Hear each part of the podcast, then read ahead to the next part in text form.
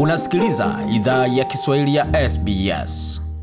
Karibuni katika makala ya idhaa ya Kiswahili ya SBS. Soko na migode migerano, tukiendelea makala ambayo tumeandalia baada ya taarifa za habari. Tuelekee moja kwa moja hadi jijini Nairobi, ambako mwandishi wetu Jason Nyakundi atusubiri na taarifa ambazo zimegonga vichwa vya habari wiki hii, pamoja na mengine mengi muhimu zaidi ambao unastahili kujua.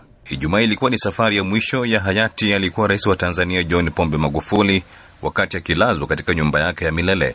Alizikwa kwa taratibu zote za kijeshi ambazo anapaswa kupatiwa amiri jeshi mkuu. Mizinga 21 ilipiwa ikiashiria heshima kubwa kwa kiongozi huyo. Alizikwa katika eneo la makaburi la familia mjini Chato mkoani Geita.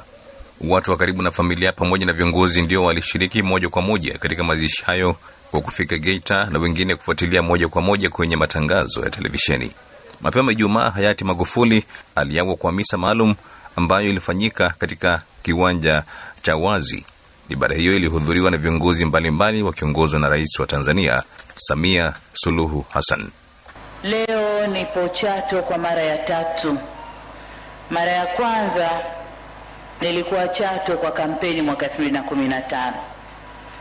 Mara ya pili nilikuwa Chato kuja kumfariji kaka yetu Rais Magufuli wakati ule alipoondokewa na dada yetu. Tulikuwa hapa Chato, na wakati tuko hapa tulikuwa naye siku nzima pamoja na viongozi wengine, na labda nilidhani nitarudi Chato kwa mara nyingine nimkute mwenyeji wangu yupo Chato, anipokee na kunikarimu kama alivyofanya mara ya mwisho nilipokuwa naye hapa. Lakini kinyume chake, leo hii tumekuja Chato kwa madhumuni ya kumhitimisha kiongozi wetu, kaka yetu, baba yetu, mlezi wetu, mwalimu wetu na mambo mengi mengi, kuja kumweka kwenye nyumba yake ya milele.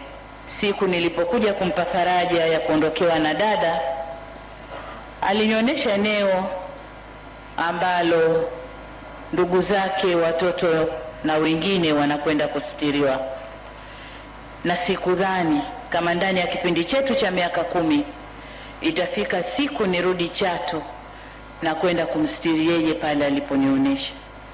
Ni mazito, ni mazito, lakini ni ya Mungu. Naomba tupokee.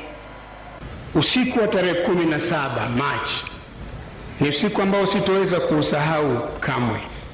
Nilikuwa nyumbani kijijini kwangu Msoga, nikiwa na mazungumzo na ndugu zangu waliokuja kunitembelea. Wakati nikiwa kijijini, wa kila siku jioni nakutana na wazee wangu, na wengine watu wa makamo yangu, maana kijijini na mie kwa umri wa miaka sabini ni mzee sasa.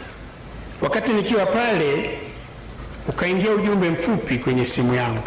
Nilipotazama nasema rais amefariki na makamu wa rais anatangaza. Nikawaaga jamaa zangu na kuwataka warudi makwao bila ya kuwaeleza kwa nini nimekatisha mazungumzo yetu. Nilichelea kuwa huenda si habari ya kweli, maana kumekuwepo na habari nyingi, amefariki, amefariki, amefariki. Kasema isijekuwa na SMS hii na zile za bwana fulani. Nilipoingia ndani na kuwasha TV nikamwona makamu wa rais wakati ule Mheshimiwa Samia Suluhu Hassan akitoa taarifa ya kifo cha Mheshimiwa Rais Dr. John Pombe Joseph Magufuli. Pamoja na utu uzima wangu, nilikiri nikiri kuwa ilikuwa jambo gumu sana kulipokea na kulikubali. Sikulia kwa sauti, lakini nijikuta machozi yakinitiririka bila kujitambua. Tarehe 23 Jumanne, serikali ya Kenya ilitoa muda wa siku 14 kwa shirika la Umoja wa Mataifa kuhusu wakimbizi UNHCR kuzifunga kambi za wakimbizi za Dadaab na Kakuma katika kipindi cha wiki mbili kufuatia kile inachodai kuwa ni vitisho vya kiusalama vinavyosababishwa na baadhi ya wakimbizi. Kenya ni mojawapo ya nchi za Afrika zilizo na maelfu ya wakimbizi kutoka Somalia, Sudani Kusini, DRC, Rwanda na Burundi. Waziri wa usalama wa taifa nchini Kenya, Daktari Fred Matiang'i, aliwasilisha uamuzi wa serikali ya Kenya kwa mwakilishi wa Umoja wa Mataifa kuhusu wakimbizi nchini Kenya, Fadhia Abdallah, wa kulitaka shirika la kuhudumia wakimbizi la Umoja wa Mataifa UNHCR kufunga kambi za Kakuma na Dadaab. Waziri Matiang'i aliripotiwa kujulisha ujumbe wa UNHCR kwamba hakuna nafasi ya mazungumzo kuhusu kufungwa kwa kambi hizo. Hatua hiyo imepingwa vikali. Robert Waweru ni kutoka tume ya kutetea haki za binadamu nchini Kenya, katika kitengo kinachohusika na uraia na ukosefu wa uraia. Hilo ni jambo ambalo ni la kushangaza kila mtu, kwa sababu eh, ukiangalia hawa wakimbizi wengine wametoka hata Ethiopia, Eritrea, Rwanda, Burundi, Uganda. Hawa ni watu wametoka wa nchi eh, karibu kumi na mbili hivi. Kwa hivyo wewe jiulize, kama wewe umetoka nchi ya Burundi kwa mfano, alafu umepelekwa Somalia, itakuwa vipi? Kwa sababu kumbuka, kizingizio ambacho serikali ilitoa ilisema kwamba hizi kambi zina zitachangia mkurupuko zaidi wa maradhi, haya maradhi ya covid kumi na tisa.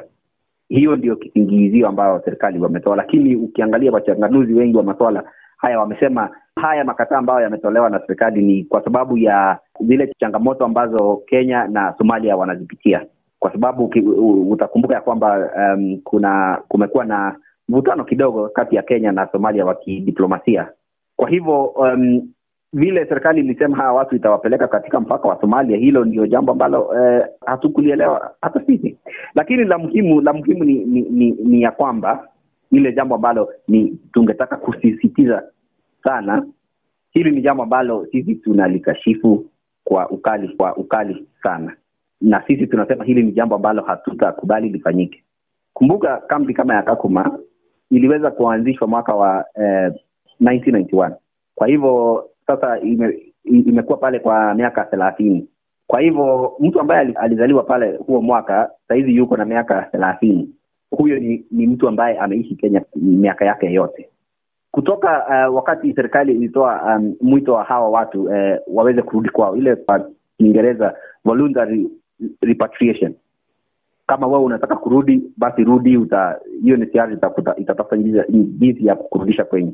Ni watu ni watu wachache sana ni wachache sana ambao wali wa, wa, wana hiari ya kurudi kwao. Ile jambo ambalo tungependa kuambia serikali ya Kenya ni kwamba hili jambo la kutoa makataa ya kufunga kambi kwa wakati kama huu si jambo ambalo eh, tunafaa kuwa tunalifikiria kama sahizi. Sahizi tuko na shida ya kupambana na haya maradhi ya covid kumi na tisa. Kwa hivyo sisi tungependa ku, kuomba serikali kwa sahizi eh, tuko na maradhi ya covid kumi na tisa, hili jambo kwanza likae kando kwanza mkataba ambao unashughulikia mambo ya wakimbizi unasema vizuri sana ya kwamba hauwezi ukarudisha uka wakimbizi mahali ambapo wametoka kwa kutumia nguvu. Hiyo utakuwa unakiuka sheria zao za, za kibinadamu. Kwa hivyo serikali ya Kenya haiwezi ikafanya hilo jambo. Hata hatuelewi kwa nini. E, tulishangaa sana, tuliona watu wengi walishangaa na na hilo tamko ambalo serikali iliweza kutoa, kwa sababu hawangeweza tungeweza kuelewa kwa nini e, ilikuwa inasema jambo kama hilo, kwa sababu ni jambo ambalo hata litaweka Kenya kwa shida matatani na na jamii ya kimataifa. Sisi kama shirika la Kenya Human Rights Commission, kitu ambacho tungependa kusisitiza ni ya kwamba saa hizi mashauriano, mashauriano, mashauriano, lakini sio vitisho na makataa. Mwakilishi wa tume ya haki za binadamu nchini Kenya hapo akizungumzia hoja hiyo ya amri ya serikali ya Kenya kusema kwamba wakimbizi wote ambao wako katika mipaka yake waondolewe katika muda wa siku kumi na nne. Taarifa ambayo bila shaka tutaweza kuifuatilia kwa karibu katika makala yajayo. Mengi zaidi kuhusu makala haya na mengine ambayo umesikia kabla, unaweza ukayapata kwenye tovuti yetu anwani ambayo ni sbs.com.au mkwaju Swahili. Hii ni idhaa Kiswahili ya SBS. Penda, shiriki, toa maoni, fuatilia idhaa ya Kiswahili ya SBS kwenye Facebook.